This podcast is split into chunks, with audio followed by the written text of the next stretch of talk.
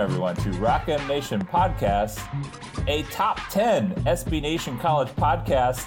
Uh, this is a brand new episode of Dive Cuts. We're on season 5, episode 23.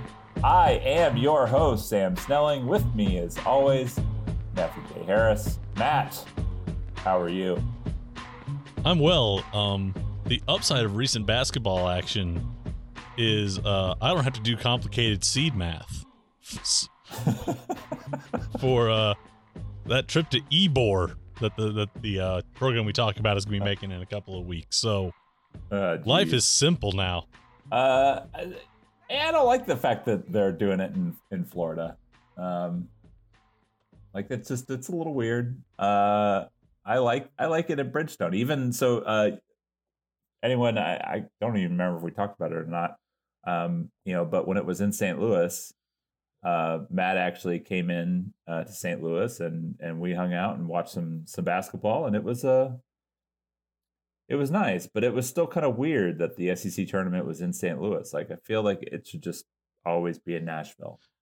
See, which is weird because I liked it when it was in Atlanta. I, I the times I've covered it, it was in Atlanta and Nashville. But I don't know. I, I liked it in Atlanta. Um, I don't think they'd ever do it at like the Mercedes Benz Stadium, uh, again. Maybe they would, maybe they wouldn't. But Atlanta was nice. I would have liked to have done it in New Orleans, uh, because they've moved it there before. Um, I don't know. I kind of like if you if you if you bounce it around every so often. Um, but they've chosen Nashville which makes sense. Uh, plenty of alcohol within walking distance uh, of Bridgestone, and um, Yeah.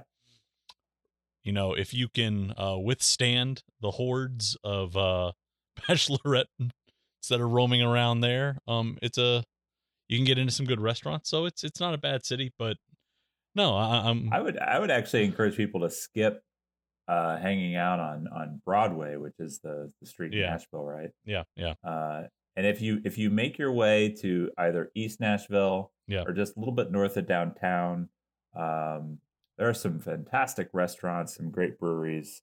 Um, it's really it's it's an underrated food city. Uh, it's just I think probably underrated maybe is the wrong term. So I'm, I'm sure it's properly rated, but uh, I think just Nashville kind of just gets that that vibe of everybody kind of goes there for the the honky tonks and and hanging out on Broadway. And I I think some of those uh, other uh, amenities are kind of overlooked. yep yep very very much so. Um, but again, if they put it they're, they're going to be in Tampa, and we're like so. This is a Missouri basketball podcast, as you could tell. Matt and I are just champing at the bit to talk about this last week of Missouri basketball. Um, but uh, you know that I I spent uh, was that like two two and a half years of my life in uh, in the lovely Tampa Bay area. Um, so yeah, they're heading down to, to to my old stomping grounds, and they're they're they're gonna play some SEC conference action, tournament action down in uh in and around Tampa. Do you, is it in St. Pete or is it in Tampa? I think it's St. Pete is what they're saying. To me, it's all one Hmm. big, it's all one big metroplex, just around a, a bay. So it's it's all one. And Well, uh, the the downtown St. Petersburg is uh, a good like 25 30 minutes from downtown Tampa across a very long bridge. yeah, I'm So anybody that doesn't know their their Tampa Bay area geography, um, I'm I'm here to lay it out. Uh, yeah. I've so only done I've, only, Pinellas County. yeah, I've only done the Tampa. I've only done the Tampa side, and that was for work. So I it's not like I. It was bull practices, hotel, maybe dinner, and then, uh, so it was not exactly like a, a fun. It was a bowl week, and I got to do a little bit of stuff, but it wasn't like a major.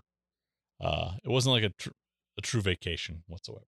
So I've Yeah, it do, it does say Tampa. It doesn't Oh. say St. Petersburg. So I don't know. Somebody listening probably knows. Hopefully, nobody is. Um, If they're fact checking us on this- in, in Missouri having a long trip to uh, to Florida, but I mean, they're going to be there at least one day. They're going to be there on Wednesday early. They're going to get there a day early. They're early check in in Tampa. Um, but no, uh, last last week pretty much sealed that Missouri was not going to get out of the Wednesday uh, game. So another year, another Wednesday. Um, and this time it's a, another meeting probably with Ole Miss, assuming that um, neither Missouri or Ole Miss sweeps this week and makes a push to the 11 seed. But it's looking like Mizzou Ole Miss round three in the 12-13 game. I think uh, next Wednesday. So it looks like they're playing at the uh, Amalie Arena. Yep, home of the home of them Bolts, the Tampa Bay Lightning. Tampa Bay Lightning, which I've been in that building. I went and uh, and saw the St. Louis Blues take on the Tampa Bay Lightning. Oh, back in like 2000, maybe 2001, something like that. Was it still like the Sun Dome or something back then? I don't remember. But nobody nobody ever went to Lightning games back then, so like we walked up and got like third row seats for like dirt cheap. now they now they, they've got some Stanley Cups.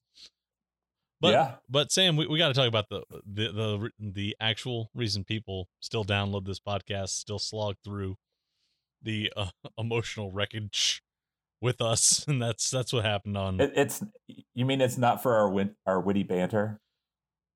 That that presumes it's witty. I mean that. uh, yeah. So last week, um, we had kind of review uh, reviewed the the you know rough go that Missouri had against Arkansas, and uh, and two straight losses to Mississippi State Bulldogs. Um, and we pretty much said that uh, they, they really needed to get a win that week, and they didn't. And now they, uh, because it got really, really difficult um, going up against uh, Tennessee and LSU. Um, LSU, they, at least in, in, you know, admittedly, I put in study holiday. Like I did not watch the entire game. I watched about two thirds of it. That was probably um, sufficient. I think once it. well, so um, my wife had a, a, a friend in town, and you know we went out to dinner um, on Saturday and had a r- really nice meal. Uh, and I woke up on on Sunday and, and put the game on and and yeah, like once they get down twenty, like you pretty much like you know the script at this point. It, it like they th- this is the team that they've been now for a while, and um, like yeah, they, they if they can keep it close, like they they kind of have a shot if they don't keep it close, it gets away from in a hurry. Um, and it really it happened in both games. Like, you know, they came out with a pretty good game plan against Tennessee, and, you know, Tennessee has an elite defense. And so all of a sudden, like, they struggled to score, and uh, Missouri's non elite defense uh, started giving up points. And next thing you know, it's like a 15 point lead, and, and the game's over. And same thing with LSU. Uh, so, like, uh, now that we've seen, you know, 29 games of this team and roughly what like you know, seven-ish games were were, were a stretch run against uh, high major opponents where they looked mostly competent. Um, and the rest has just been awful. So, yeah, it's you know they uh, there's a rhythm to it now. They look good the first five minutes. They get to that first media timeout. Maybe they get through one sub pattern. They've they've put Amari and Ronnie out there, but after you get past the first media timeout, maybe the first time they take Kobe off the floor, things start to slip a little bit. The offense gets boggy. The defense makes its first adjustments, you know, to what they've seen Missouri run out. And Tennessee, they got Tennessee got separation, um, mostly when Kobe was sitting with two fouls. Um, you know, it was less the case against LSU. LSU was committed to matching Missouri turnover turnover and in the first half. But once LSU valued the ball, made some offensive tweaks to go away from ball screens that were putting Xavier Pinson in some traps, and they started really, really getting guys like Darius Days and you know some of their bigger wings and good mismatches. They just ate Missouri alive. They ripped off a 15-0 run and it was done. Like there's, there's not, you know, those teams once they kind of find the right tweaks, it, they just dispatch this team with pretty good ease, and Missouri can't. You know, going back to really the back five or six minutes of the Ole Miss game, they've just not been able to get anything out of their half court offense. It's it really is maybe hope for some jumpers, maybe hope you get the occasional hit the occasional cutter, but this team has to uh, score in transition or off a secondary break. They've they've just not been able to get anything out of the half court. Um, and LSU was set up. Tennessee had enough, you know, solid defensive players to really make things light, make life difficult in the half court. Even if they weren't forcing turnovers, they were forcing just the kinds of shots that Missouri doesn't want to take. LSU, completely different, set up to just absolutely punish MU for its lackluster ball handling, just absolutely bled Missouri dry of possession. So it's there's just nothing that this offense can do competently against a set defense, whether it's a press, whether it's a gapping man scheme, to generate offense right now. And that's that's you know, I think they're down to like 0.9 points per possession over the last seven. They're just they're dead in the water if they can't score, you know, and flatten the defense out early. And, you know, the defense has been worse than it has been all year and it wasn't great before. So the the formula here has hasn't gotten any better and you know this week is the softest ending they're going to get but you know they needed something to happen maybe get two wins in this five game stretch to give some cause for hope and it just hasn't happened they've just been leveled in every game but the Mississippi State game at home and they let that game slip away in the final minute. So it, there's there's just not a lot to take out of this stretch that's that's really affirming or or uplifting or positive um, at this point. So one of the things that I I did today because you know I, I, sort of made the the point in study hall where um, you know where I looked at the number of games that you know Missouri has had a like forty percent or worse um, effective field goal percentage. Um, you know, I thought it was, it, you know, study hall for the most part does tend to focus, you know, because defense is one of those things where it's sort of difficult to, you know, to measure in stats. Uh, I mean, you can a little bit, um, you know, but but figuring out, um, you know, how often and really like, and not just in Cuonzo's time here, but kind of going back to you know Kim Anderson and uh, and really kind of coming off, you know, really two pretty good offensive uh, eras with uh, with Mike Anderson and uh, and Frank Haith.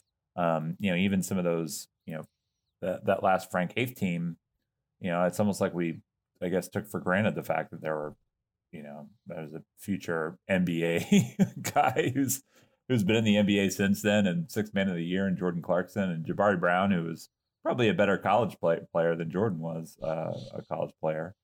Uh, and then you know a, a, freshman who would go on to you know be a, a fixture and a you know uh, NCAA Final Four level team at Gonzaga and um, you know and Jonathan Williams. And and so like once we pivoted out of that and you got you got into the Kim Anderson era and like you know the offense just turned into a slog. And you know Cuonzo uh you know I think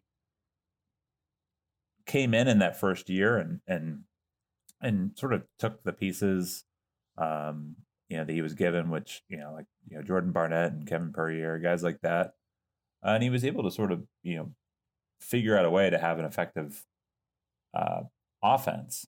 Um you know, but where he's always sort of made, I guess, his money as a, as a coach is is on the defensive side, and uh, the the I think that the most disappointing thing for me, uh, you know, throughout really the you know the Cuonzo Martin era is the fact that like he's never really gotten the defense right. They've been pretty good sometimes. Um, and so what I did is I went back and I, I looked at uh, effective field goal percentage um, under 50%. And just to see uh, like what his record was in those games and how many times. Uh, and it's it's kind of depressing, Matt. So let's talk about it. Um, so at Missouri State, uh, he had 13, 22, and 19 games um, where his defense was uh, holding opponents to a 50% effective field goal percentage or worse. Um, in Tennessee, 24 times, 21 times, 26 times. Um, at Cal, 21 times, 27 times, 25 times. And then at Missouri, 20 times, 14 times, 19 times, 13 and 10. So last, last so last year, um, in a normal season, you probably could have given them a couple more uh, because you know it was a little bit of a shortened season. Uh, they played 26 games on average. You're going to play a little bit more than 30. Uh, they were and they were getting about half of their games uh, at that defensive point. So, um, but yeah, so after basically being in like the mid 20s, um, you know, uh, three quarters of their games for six years with Tennessee and Cal. Uh, his first year, they they hit 20. Um, they were 14 and six in those games. The next year, they were 12 and two in the 14 times they did it. 19 uh, in 2020, they were 14 and five. So you can see where this is kind of going. Like he wins a lot when he when his teams defend well, and this team uh, they've only had 10 games of that, and they're just six and four, which is not a great win percentage. No, I mean, so the, the the bigger thing for me is like, as much as we like to complain about the offense, like Cuonzo has never been able to get the kinds of defenses that he's built in the past built at Missouri, and I really feel like that's the one thing that I thought this team was going to be able to do, and they're just like they're bad defensively. Yeah, you the numbers you cited they they the number of games these are the total games that they've had with um, the effective field goal percentage under 50. At Missouri State, it was 54 games in three seasons, so 18 a year. Um, 71 and 73 at Cal and Tennessee, respect at Tennessee and Cal. Yeah. So again, probably around 22 or 23. Um, and then 76 in five years here. So you're basically seeing five to six games of slippage for this, you know, off of what Zo's done. This year, it's I'm looking at the raw efficiency ratings right now, and and I don't include the game against Paul Quinn in my calculations. So just against D1 teams this year, the offensive rating, the defensive rating is 105.7, basically 106 points per 100 possessions. That's that's not good. Um, that that is that is very very bad. Um, usually Zo's teams have kind of been in the mid to upper 90s in terms of raw efficiency. So this is probably on a raw, on a raw basis one of his worst, if not his the worst defensive team he's ever fielded. And over the last six games, I think they're at 100 and over the last seven games, this closing stretch since they've been at Vandy, they're giving up um, 108.4 points per 100 possessions. They're just a sieve defensively, and you know, I think that's that's the one area, the floor again, where it, helps to be talented. It helps to have athleticism and all the physical traits you need there, but to me, guarding is as much a mentality, as much of an effort thing as it is just a raw ability thing, and they just have not been able to guard consistently whatsoever.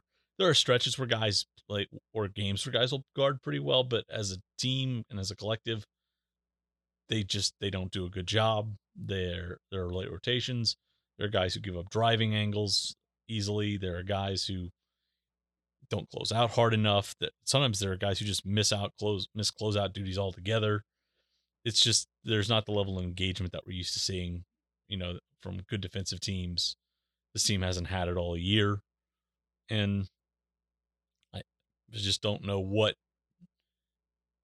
you really conclude from that, other than that this team is, you know, to me that's the biggest sort of indicator that this team is checked out.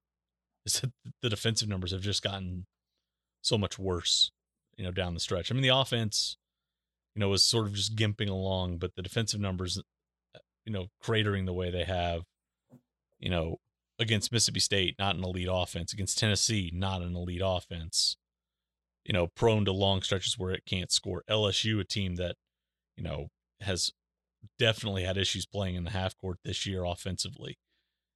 You know, the fact that it's those teams that are doing it to Missouri is is, is sort of an indictment there. And, you know,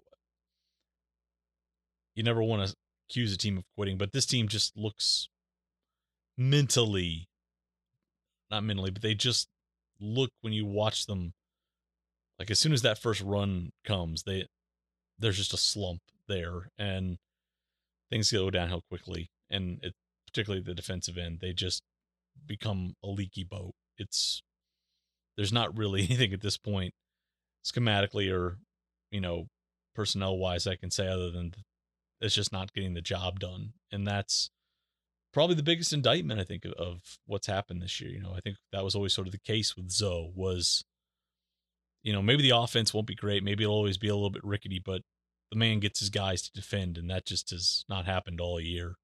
It, you know, the offense found a, a little bit of competency, but the defense has just been, you know, poor all year.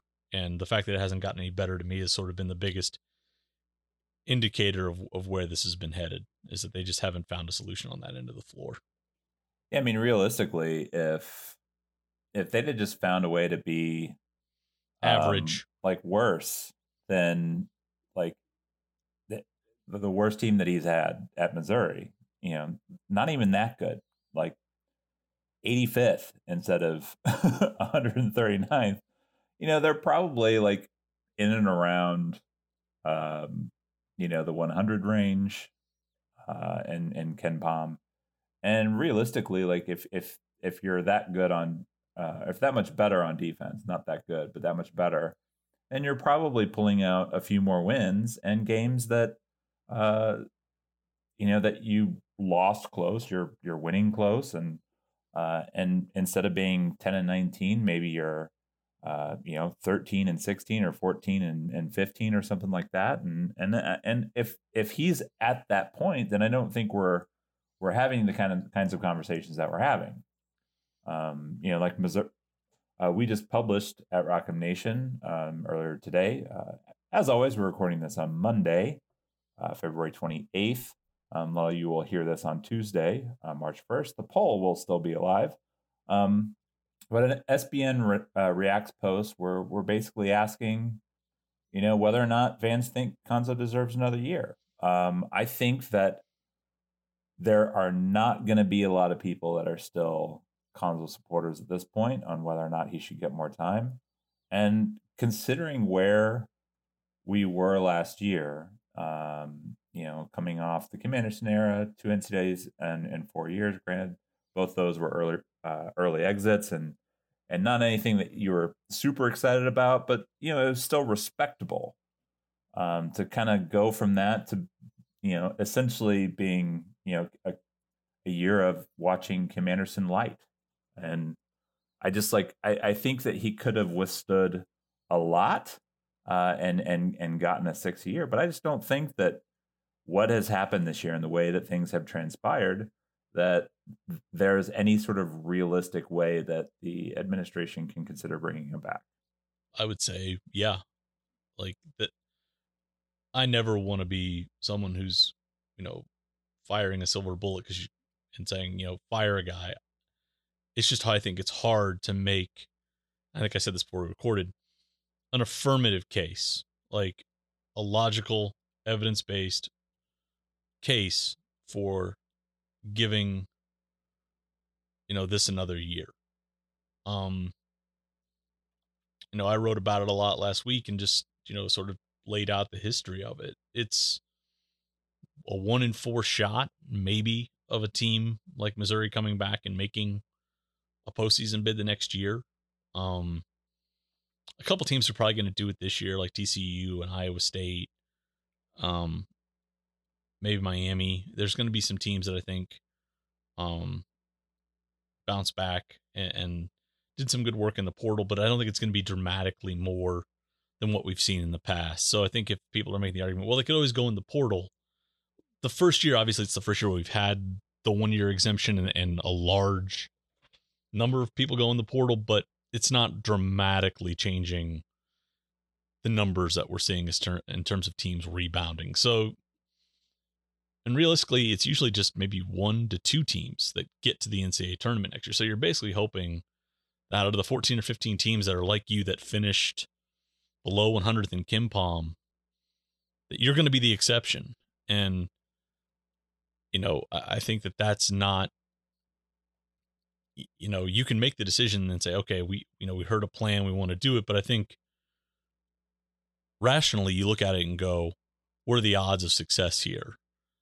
Um you know i don't think the money is going to be all that different in terms of what you're going to be paying now versus later. It's just a question of how liquid is the athletic department how liquid are donors. Um all indications are that the money won't be an issue. So if you can afford to do it now and you know give a new staff a chance to come in here and use next season as a chance to lay its foundation you know i, I think next year's going to you know, there's the odds are high that it's going to be another poor record next year but it's what is that poor record in service of? Is it in service of giving a new staff the time to put its foundation in place or is it in service of you know you know thin hopes that a guy's going to be able to resuscitate a program that that's in a pretty bad way at this point. And so I think that's just if you're making the argument f- for staying the course, there's nothing you can really point to that that really makes that pretty strong. And so I you know, I we like Cuonzo Martin. You know, we like the way he represents the program. We we it's obvious type of person he is and type of character he has, but that's all additive to the you know the deliverable of winning basketball games. And if he's not going to be able to give you that fundamental product, everything else is sort of irrelevant at that point. So I just don't see barring a major run in St. Pete where they get the auto bid and there's there's just nothing that you look at and say, okay, there's an achievable goal here that's going to give us enough to hang enough meat to hang on this that we can bring it back. So, um, I don't want to be the one pushing a coach out the door, but I also don't want to be someone who's saying there's a world in which this could happen. I, being very, very sober about it, it's the odds of success are very short, and the logical decision would be to just give somebody else a, a different hand, a different you know shot at at doing the job and seeing what sort of comes next from from there. Which is kind of interesting, you know, as as somebody who, you know, rode his way through the Kim Anderson era. I mean, we all knew after year two that it. I mean, we all knew pretty quickly. Uh, year one that uh, even before they played a game, some of us had had inclinations that this was a bad decision. Um, but I mean, in large part, it was a consensus that you know, at some point during Anderson's second year that he was basically just a dead man walking. It was just a matter of when. Uh, Mack Rhoades was the AD at the time, and he basically made the decision that he didn't want to be the guy who was to, you know, hire the next basketball coach because he knew he was, you know, basically walking out the door. And so he left that to the next AD. Um, and the next AD, you know, was Jim Sterk. Jim Sterk knew pretty quickly, uh, like, you're, I'm not going to you know take this job in August and fire the head basketball coach. Um, but uh, like he knew that he was going to have to to find a new coach, and and so we were all kind of writing the uh, you know the how things were going to go in December. You know, and I think by that point, that Missouri team had lost, if I remember correctly, um, to Lipscomb, to Eastern Illinois, uh, and then there was one other. The Eastern Illinois game was uh, probably the, the, clincher, if I. Um, North Carolina Central. That's what it was. So they lost to to North Carolina Central, who actually ended up being decent that year. yeah, that was that was a, that was it also wasn't a close game either. Like they won by no. ten. Um, but yeah, Eastern Illinois and, and Lipscomb was sort just sort of like, you know, and then a bad LSU team came in and just sort of handled them, and like everybody everybody knew, and, and so we were just gonna. It was playing out the string. It was us talking about the job in abstract. Um, you know, and, this is this is a different situation because I don't I don't think at any point leading into the season like Desiree Reed, Francois was planning on making a move. Um, I don't, you know, I think all season long she's probably been looking for reasons to to make it work with Cuonzo. And realistically, like up until recently, like there is still a pretty good case. Like you know, after coming off the uh, the sweep of Ole Miss, um, you know, Missouri was four and seven and uh, had you know been close enough in some other games. You're like, all right, like I can kind of see, you know, some some f- formed reasons why you know they could make a case for year six. Um, you know, but then Arkansas comes in, and that's that's your regional rival. Like when you talk about as a program, who are you competing against? Um, you're competing against Arkansas, you're competing against Kansas and Illinois. Um, like these are your the regional high majors, and what are they doing? Uh, and they're all like throttling you. And I, you know, if if they'd have shown up in that Arkansas game and made it a contest and and you know and lost by six, then it's a it's a different comp- uh, conversation, I think. But they didn't, and then they got trounced at Mississippi State. You know, that lost nearly against MSU at home, lost badly against Tennessee at home, and again uh, got trounced in, in Baton Rouge. It, it got to the point where it doesn't matter what they do at South Carolina. It doesn't matter what they do uh, at home against Georgia. Um, Doesn't even matter what they do they're, next Wednesday. They're not getting the auto bid. You know, like I don't think any, any team has ever uh, come out of the first four in that uh, SEC tournament and won the SEC overall. That's just too many games, too many days. Um, Yeah. you It- usually see teams that that had to play on Wednesday. Uh, if they are able to win on Thursday, they are gassed on Friday yeah, they're dead. and and and they have nothing. So that's I mean that's why like you want to get out of that that Wednesday game is like at least then you have a shot. You don't have a shot if you're if you're playing on Wednesday. No, and realistically, uh, you know, I- Gabe DeArmond of Power Mizzou, you know, asked Desiree Reed Francois for a comment last week. I was told there's going to be a decision made after the season. That's the usual sort of lingo that's given here. Um, but uh, I can't imagine that there's much more data that you would need to see before you make up your mind here. I, I think that you know, we've always said that it was never going to be one game that decided it was going to be the body of work here. But I don't see how playing South Carolina, Georgia, and Ole Miss, you know, are going to be data points that carry a lot of weight, you know, in in you know, in the overall formula that gets used here. Um it's it's going to be just the sheer number of of losses that have come by 15 points or more just the number of games where they've looked uncompetitive, um, especially in rivalry games. It's gonna, I think, come down to, you know, what you think roster retention is gonna look like. I, I think there's very good reason to think you're gonna see maybe three or four more slots open up, and you know you're gonna be an AD who's looking at a coach and saying, you know, what's the plan here? You know, we're we're uncompetitive regionally you know, maybe some assets that we've that we're hopeful about on the roster, you know, some are gone. Um, you know, maybe if we're going to keep you, it's going to require us to radically re-envision a staff and and you know, just the number of things that have to come off correctly here are just too numerous. It's going to be like what we watch in games now, where Missouri needs absolutely everything to go perfectly to have a shot at getting a win.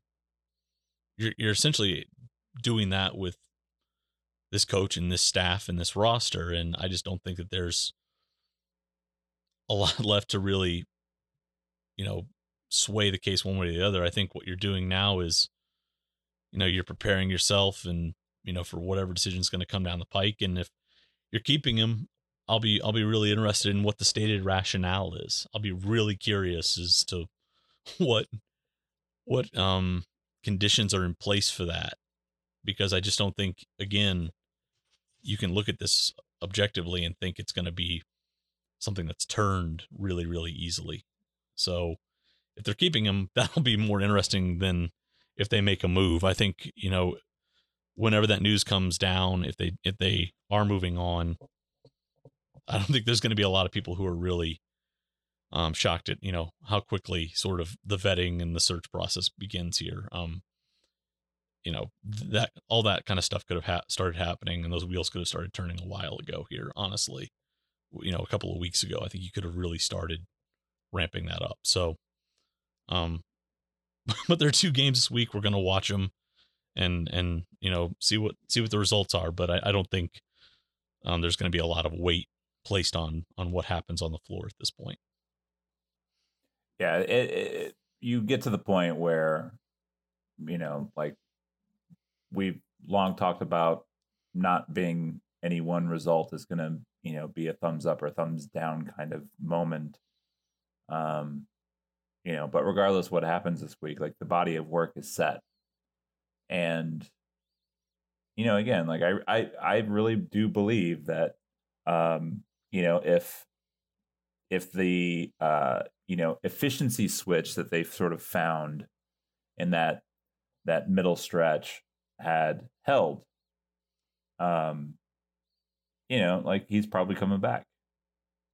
But like once the rope started to slip again um you know there's just there's not a lot you can do. And and, and i actually like on my uh on the study post i actually quoted you know Zo and um, in his last presser when he's like, you know, good win for LSU. Uh, any questions? And it's like, and I, I kind of feel like you can sense, um, you know, like a little bit of uh, exhaustion from him of just, you know, uh, as a guy who, you know, and uh, Cuonzo Martin has a, a pretty good life these days, right? I mean, he's he's made a lot of money coaching basketball. He's uh, he's survived cancer.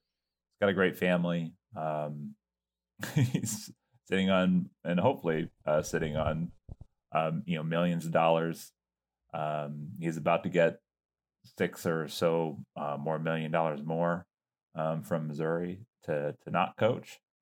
Um, so you know, I I I want to say that like the uh, the you know the sympathy or, or empathy, whichever you would prefer to kind of have in this moment, uh, only extends to a, a, a certain degree um, because like he's doing fine and he's paid to coach a game, and a lot of these coaches get into this business. They understand that if you don't do a good job, uh, like you're you're going to get fired, and but at the same time, like I mean, he's also a guy who's competitive, and he's just like he he just picked the wrong guys.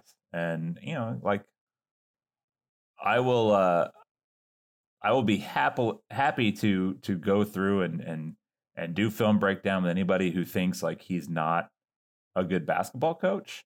Um Zo's, you know, flaw in his Achilles heel has been how he's put together these rosters, the players that he signed, and the guys that are just not good enough um, to to carry the amount of weight that they're being asked to carry. Uh, you know, like I, I mentioned, like Javon Pickett is going down swinging, and you know, God love him, but like, why is Missouri relying on Javon Pickett to break down defenders late in shot clocks? Well, it's because they don't have anybody else. They don't have anybody else in the roster who can do it, and and he can't do it either. But he's at least willing to try. And uh, you know, like I think that really kind of speaks to like what Zo has done um, from the beginning and a lot of his questionable decision making when it comes to adding players, whether that's uh, you know his assistants uh, bringing guys to him or him making you know uh, the call to, to go after a guy, whatever. They they haven't gotten the players to to elevate Missouri basketball, and now we're at a point where it's not far off, uh, like where where it was in, in Kim's last year. Yeah, the before the year, my you know people will say, you know, we could see this coming, and you know, and it was obvious this was going to happen, and you know, I I don't think any of us thought that this team was going to be great. I didn't think they were going to be a team that was going to surprise people and push to like the seventh or eighth spot. I thought they'd be slightly better than they are offensively, but I'm not shocked that this is what the offense looks like. Um, but as we've said, the defense has just been so so porous. Um, they haven't been able to find anybody that I would cons- I would say is a consistent, you know, reliable defensive player for them. They don't have, you know, the kind of, you know, the brief here was probably to if you were going to take losses, at least be able to go into your meeting with, you know, the AD and say, hey, um, we we got competitive as the year went on, but I know there are four or five guys that I can I can rely on here, and we're gonna go into the portal and we're gonna find a couple more, and we're gonna add them to what we're gonna have with Aidan coming in, and we're gonna and we're gonna get this team moving, you know, back towards the bubble next year. There's you know, I thought you put it in study hall. There's there's not anybody outside maybe Trevon Brazile that I think is untouchable on this roster not even exp- extends to Kobe Brown. I don't think there's anybody on this roster that I look at, at least that's part of the core right now of the vast majority and think that that's a must return next year. That's a really, really awful place to be in year five. You know, is to look it up and down the roster and go, man, there's there's not a lot of like pieces here that I think right now I, I want to go forward with. And you know, I think the other thing that you look at is this team's supposedly playing with eight guys and they're down numbers, but they were already at eight guys before, you know, the injury label was affixed to Anton Brookshire. Before Yaya Keita hurt his knee, Yaya was only playing maybe 10 to 12 possessions a night. Yaya wasn't logging heavy minutes. He was playing late in the first half to really, late in halves to really let Ronnie DeGray rest a little bit um, Jordan Wilmore like had a seven eight game DMP streak going before he was shut down. Like the the guys who are sitting right now were not playing extensive minutes, were not in heavy roles. The eight guys that are playing right now were the eight guys that were still key pieces of the rotation before. Did playing five games in 10 days or 11 days help? No, it, it didn't. But functionally, within the flow of games, you know, the rotation is what it is, and it has really kind of stayed the same. They're just not eh, tossing Anton Brookshire and Yaya Keita in for spot minutes every so often. So realistically, we've seen what a rotation for this team looks like for 29 games. And, you know, Trevon Brazile's a guy I'd keep, but there's still a lot of work to do there on the defensive end of the floor. And as a as a dribbler and as a you know a legit threat off the catch like and you're buying physical tools there. Yeah you're you're buying upside on on brazile like we we can all watch trevon play and see oh like he wows like oh the you know the the lobs and the blocks and it's all exciting. He's a terrible on ball defender. Uh his offensive skill set is still very limited. Uh he shoots the ball decently enough. Um but he, yeah, I mean, he's he's a project. He's a guy that that can be an NBA player because of all of those things we just talked about. But I mean, realistically, if you're talking about like impact to the team this year, his has been pretty low. Uh, he's he's wowed us with with some plays here and there, but he's he's not he's not driving the bus. Um, I mean, I I think you could probably make an argument that it would make more sense for him to drive the bus a little bit more, uh, and to and to, you know, instead of playing 20 minutes to play, you know, 25, 28 minutes.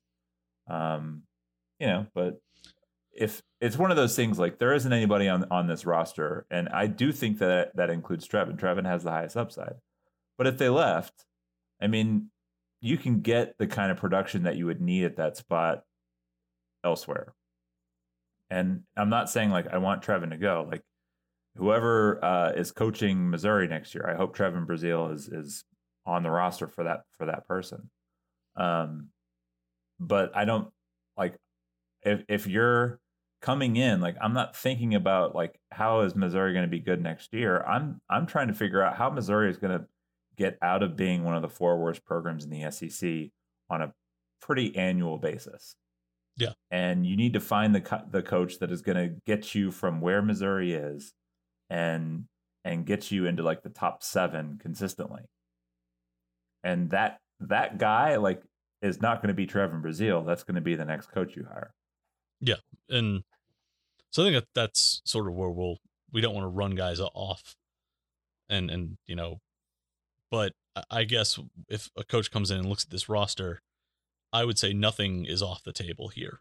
Um, at this point, I and some people might be shocked and say Kobe's produced. I I have my questions. I've always had questions sort of about Kobe as a, as a fulcrum for this team. Um, but I think against good teams, against traditional length, against more athletic kind of matchups, you see, you know, where there's some deficiencies there. And as a guy who can drive the bus for this team, and, you know, I just think as you move forward, you have to, as you said, just sort of set everything else aside and, and just look at what's next year going to bring. Who can come in here potentially and and and and set the table appropriately. Um, I think Cuonzo Martin and you know the Porter plan. There were merits to it. It didn't work out.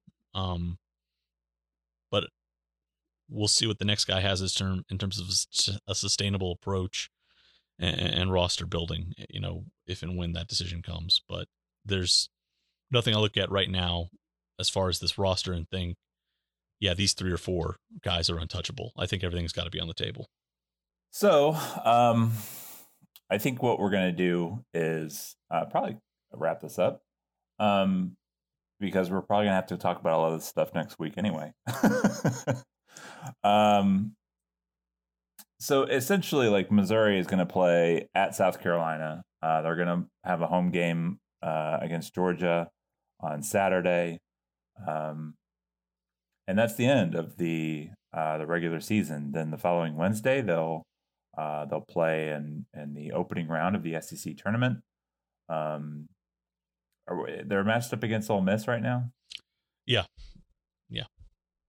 Uh, so I, I believe they're what are they thirteenth or? Oh uh, no, they I think they'd be the twelfth because when they have the tiebreaker head to head over the Rebs 2-0. Oh yeah, that's true. Um, yeah, so Vandy is currently six and ten. They have to go uh, zero and two, and four and twelve. Missouri's four and twelve, and and Missouri has the head to head sweep of the Rebels. Um,